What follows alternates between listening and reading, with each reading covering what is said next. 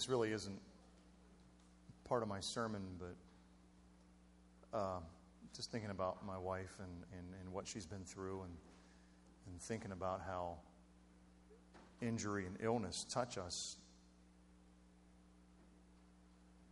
And, and I, I'm sure that there's many people in this room that understand that it's um, how important it is that we stand together and encourage each other because there are so many. Thank you, son.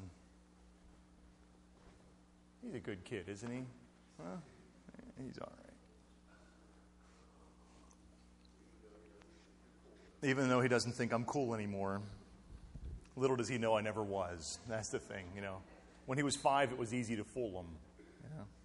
Do you ever do that one with your kids where you stand near the light switch when they're little and you blow at the light and you turn the light switch off as you do that? Do you ever do that one? You know, you do the like that and you turn and they, your kids think you can blow the lights out and they, yeah. Ethan finally understood that one last week. I'm kidding. Anyhow, it's going back to my earlier thought, um, which I don't have that many, but I'll share what I have with you. Uh, it is amazing how um, injury, drastic illness, and even the loss of someone sometimes can really isolate us from others. Maybe because people don't know what to say. Maybe because people don't, they feel that they don't have the right words. Or, you know, it's, it's, it's, it, it, it's awkward sometimes. But that is why, you know, when God says his ways are higher than ours, and why God calls us to be knit together as people, to be networked together. God understands what He's doing because, in so doing, friends, we bring healing to each other. You know, God designed it that way. When we evidence God's love and God's mercy and God's concern, it's our job. God laid it on us. And I just am so proud to be a part of this fellowship in this body because I, I see it here. And I know you're your pastor and his wife certainly do. And it really falls down from their leadership, doesn't it? I mean, is there anybody in this room that wouldn't, you know, take their oath or whatever on the fact that Dave and Rhonda McGee care? You know, it, it does. It trickles down from leadership. And uh, I'm excited for that. But that's not even what I'm preaching about this morning. I'm sorry. That was just a thought that breezed through my head. And, uh, but I want to talk a little bit this morning about opportunity. And uh, it's not going to be a long sermon. Now, not too many amens on that one, all right? It's not going to be a long sermon, but hopefully I have something here to, to share. What do you do with a bad situation? What do you do with a bad situation? Um, I just wanted to talk briefly about opportunity. Now, listen, I have a big one here, and it's Psalm chapter 88, the whole thing the whole thing.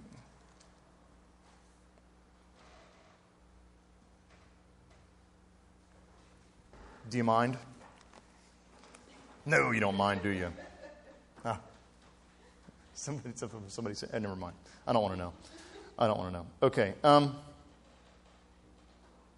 let me, let, me read, let me read Psalm chapter 88. Now, I don't actually own a message Bible. I know Pastor does, and he, he preaches from it. I have the message translation up there. I'm going to read from New King James. It should work together enough that you can understand, or you can turn along in your own, own Bible if it's a closer translation. Psalm chapter 88, and I'm just going to speed read the whole way through it. Are you ready? You get one last drink of water. Here we go. O Lord God of my salvation, I have cried out day and night before you. Let my prayer come before you. Incline your ear to my cry. For my soul is full of troubles, and my life draws near to the grave. I am counted with those who go down to the pit. I am like a man who has no strength, adrift among the dead, like the slain who lie in the grave, whom you remember no more, and who are cut off from your hand. You have laid me in the lowest pit, in darkness in the depths. Your wrath lies heavy upon me, and you have afflicted me with all your waves. You have put away my acquaintances far away from me. You have made me an abomination to them. I am shut up and I cannot get out. My eye wastes away because of affliction. Lord, I have called daily upon you. I have stretched out my hands to you. Will you work wonders for the dead? Shall the dead arise and praise you? Shall your loving kindness be declared in the grave, or your faithfulness in place of destruction? Shall your wonders be known in the dark, and your righteousness in the land of forgetfulness?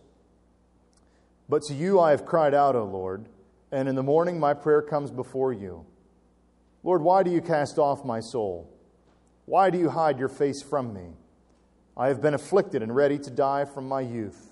I suffer your terrors and I am distraught. Your fierce wrath has gone over me. Your terrors have cut me off. They came around me all day long like water. They engulfed me altogether. Loved one and friend you have put far away from me, and my acquaintances into darkness. There are times in our lives where situations happen and we feel alone. And we feel alone. And I know we have all felt that. It happens. There's times when young people feel alone. There's times when young adults feel alone. There's times as adults and the elderly, we all have moments when we feel isolation and feel that we are cut off from the rest. Now, I'm going to turn somewhere else, and it's the book of Ecclesiastes, chapter 8. And I'm going to read some more verses from Ecclesiastes, chapter 8. Who is like a wise man? And who knows the interpretation of something? A man's wisdom makes his face shine, and the sternness of his face is changed. Am I on the same thing? Do we have Ecclesiastes chapter 8, verses 1 through 9, Emma? There we go. You know what? I'm going to read it off up here. There's nothing better than being wise, knowing how to interpret the meaning of life. Wisdom puts light in the eyes and gives gentleness to words and manners. Verse 2 Do what your king commands you gave a sacred oath of obedience. Don't worrying, worryingly, that rolls off the tongue, second guess your orders or try to back out when the task is unpleasant. You're serving his pleasure. You're serving his pleasure, not yours, excuse me. The king has the last word. Who dares to say to him, What are you doing? Carrying out orders won't hurt you a bit. The wise person obeys promptly and accurately Yes, there's a right time and way for everything, even though unfortunately we miss it for the most part. It's true that no one knows what's going to happen or when. Who's around to tell us? No one can control the wind or lock it in a box. No one has any say so regarding the day of death. No one can stop a battle in its tracks. No one who does evil can be saved by evil. All this I observed as I tried my best to understand all that's going on in this world. And this was what really hit me. As long as men and women had the power to hurt each other, this is the way it is. As long as people have the power to hurt each other, this is the way it is. There is hurt in this life, and we experience moments of hurt. Whether it's something that touches us, something that touches a loved one, somebody in our family, a situation in a community, there are times and place where hurt occur. And I didn't mean to get so serious this morning, but this really has been on my heart. And maybe I'm just preaching to myself this morning, I don't know, but hopefully there's something here that we can all gain. It's God's word and it's powerful enough. Now, Luke chapter 6. I do have a, I do have a plan of attack here. I hope it makes sense. Luke, the sixth chapter, and Emma, I have that for you on the computer. Luke chapter 6. Starting with verse 46. Jesus said, But why do you call me Lord, Lord, and not do the things I say? Whoever comes to me and hears my sayings and does them, I will show you who he is like. He is like a man building a house who dug deep and laid the foundation on the rock. And when the flood arose, the stream beat vehemently against that house and could not shake it for it was founded on the rock. But he who heard and did nothing is like a man who built a house on the earth without a foundation, against which the stream beat vehemently, and immediately it fell, and the ruin of that house was great. Jesus pointed and compared those who listened and those who didn't. And Jesus was talking about people who listened to his words, okay, specifically his teachings. So, in the preceding chapters of, in the preceding, uh, preceding chapter and chapters, uh, we have here the scenario is Jesus is teaching what we call the Beatitudes, those who are blessed, the Sermon on the Mount, if you will, his famous sermon that he gave. And Jesus was sharing words. And in the Beatitudes, in the Sermon on the Mount, Jesus was talking about certain things. He was talking about not judging, but being smart. Jesus talked about loving enemies and not being sucked into battles that we have no part of. Jesus talked a lot about weeping and laughing. Okay?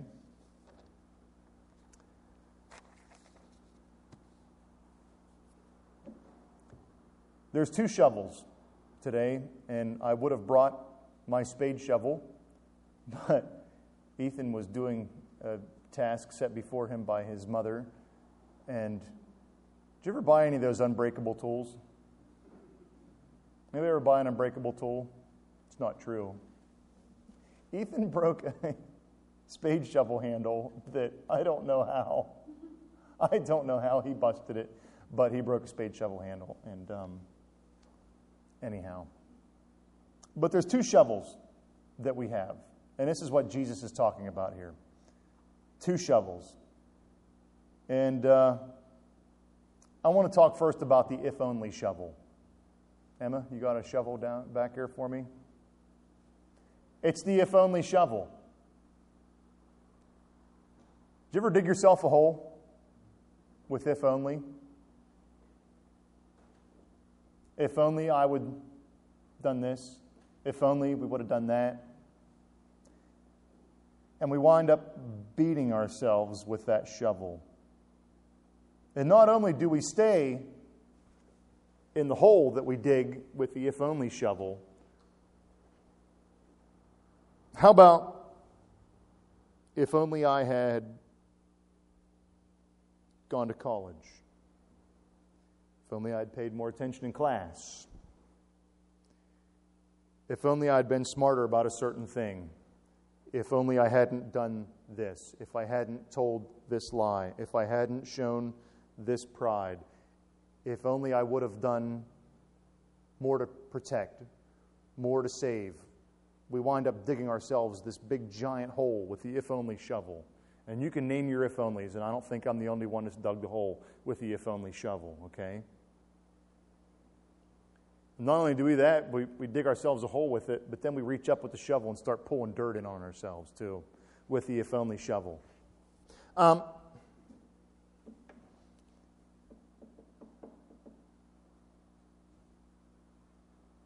but, now, I read Ecclesiastes 8 1 through 9. Now, Emma, I think you have there Ecclesiastes chapter 9, verse 7 through 12.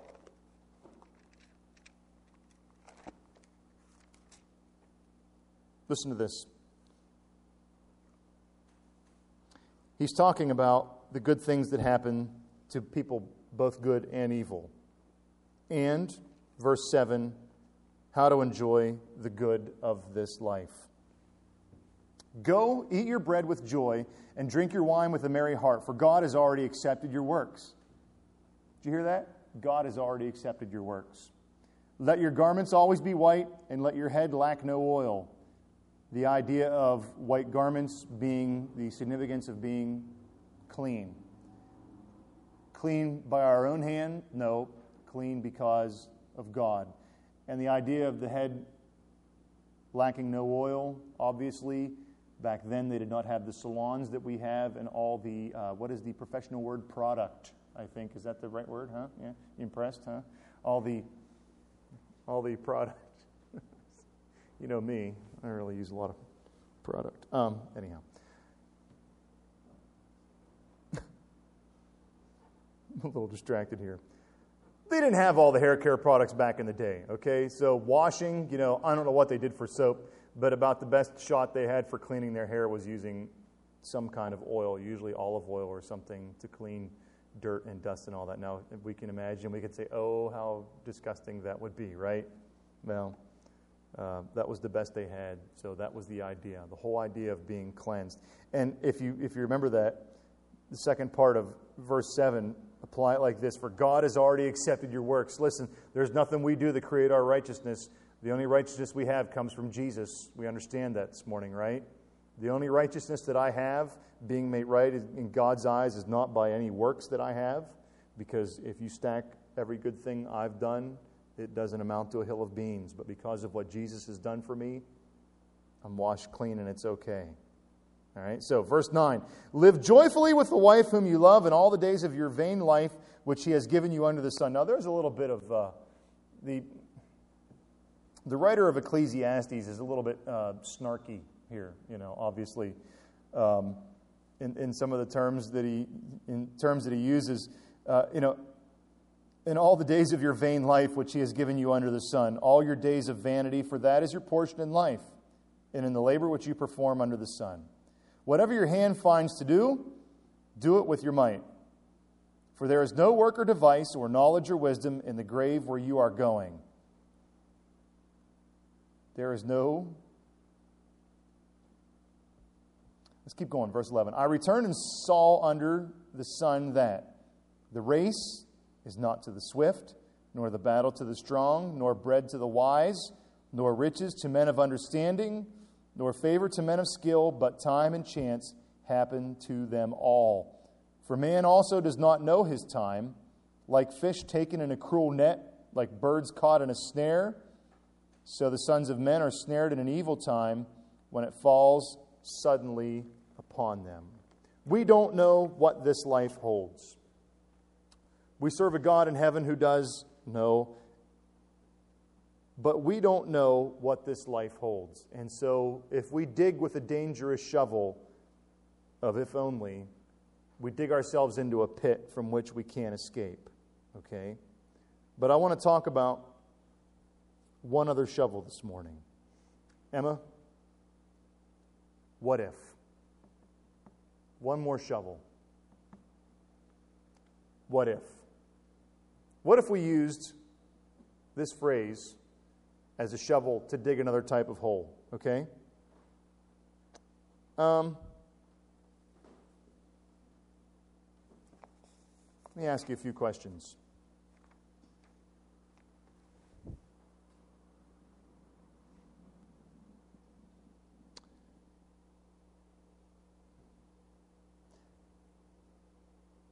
In Luke 6, Jesus said, The person that hears his words and listens and applies is like the person who does what? Digs down deep and does what once he's dug deep?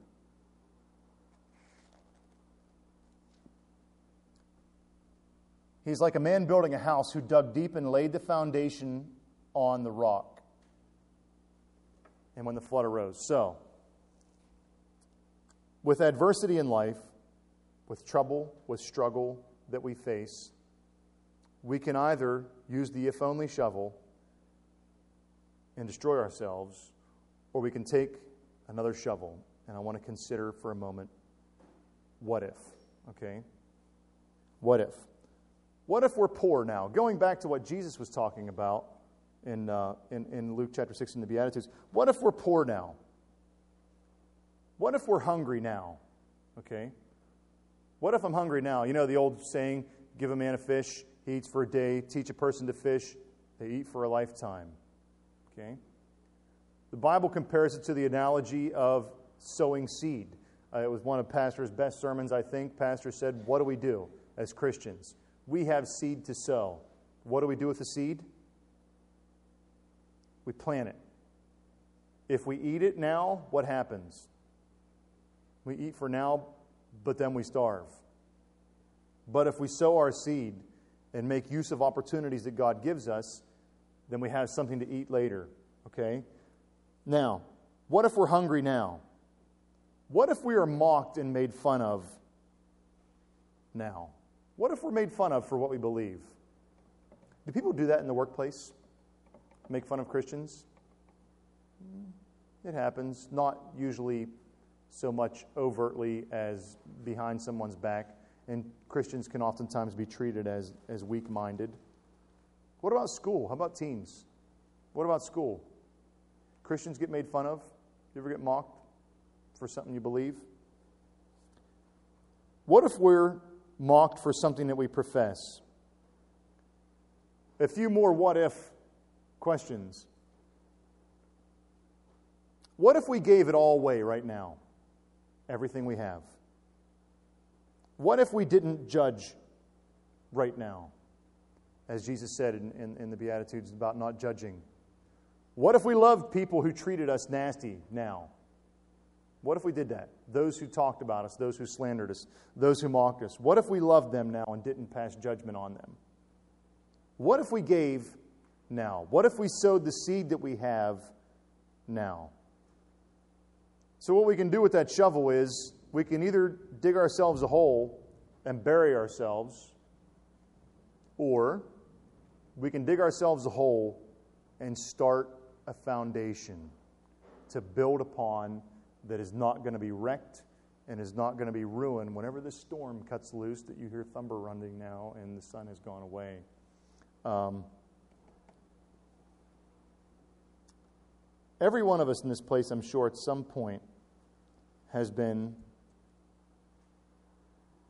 put in a lonely mindset and allowed ourselves to feel pity, to feel rejection, and it's an honest and valid feeling.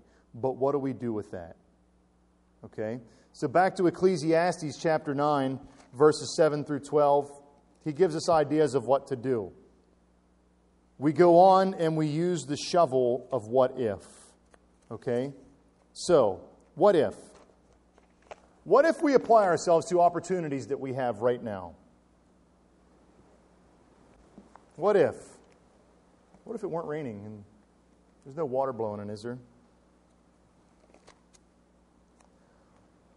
What if? What if we live joyfully in this life that we have? What if we didn't worry about every last thing that we're tempted to worry about? Okay? What if we used the shovel and dug a foundation down through the hurts and the disappointments of life to start a foundation that's built on the ideas that set forth by Jesus that he, set, he, he talked about forgiving, loving, sacrificing, giving, finding healing, and living now. You know, it's like I preached a sermon back a year or two ago, and uh, I don't have I didn't give Emma the verse, but uh, but I'm going to read it quick, and then we're going to be done. It's Matthew chapter 13, verse 44.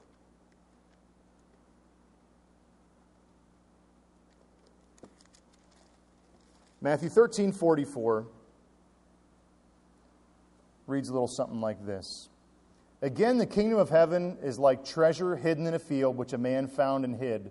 For the joy over it, he goes and sells all that he has and buys that field. I don't know if you remember me telling the story about the guy walking through the field and he finds buried treasure and he doesn't want to steal it because he's an honest man. So he buries it again.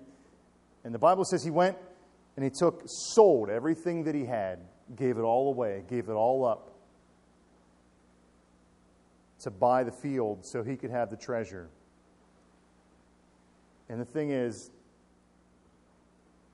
he found joy when he was able to give it all away all the hurt, the resentment, the confusion. And uh,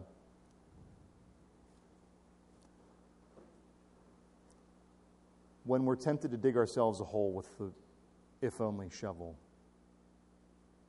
when we're tempted to do that, resist it. Dig the hole, but ask what if. So, really wanted to, I wanted to drive at here this morning in this place was I would like for us to consider in the next few months? Asking yourself and asking God and asking each other, what if, here in this church, okay? And in your own personal life too. I want you to ask the question, what if? And I'll let you finish the rest of the question. You understand what I'm saying? I want you to think about the question, what if? Don't dig yourself the hole of if only we had done this in this place, or if only we had done that, or if only I had done this. But in this moment, give yourself opportunity and give your God opportunity by asking, What if? And how that could apply to this house and to this family. Okay? So let's start digging a hole, but let's not pull the dirt in on ourselves.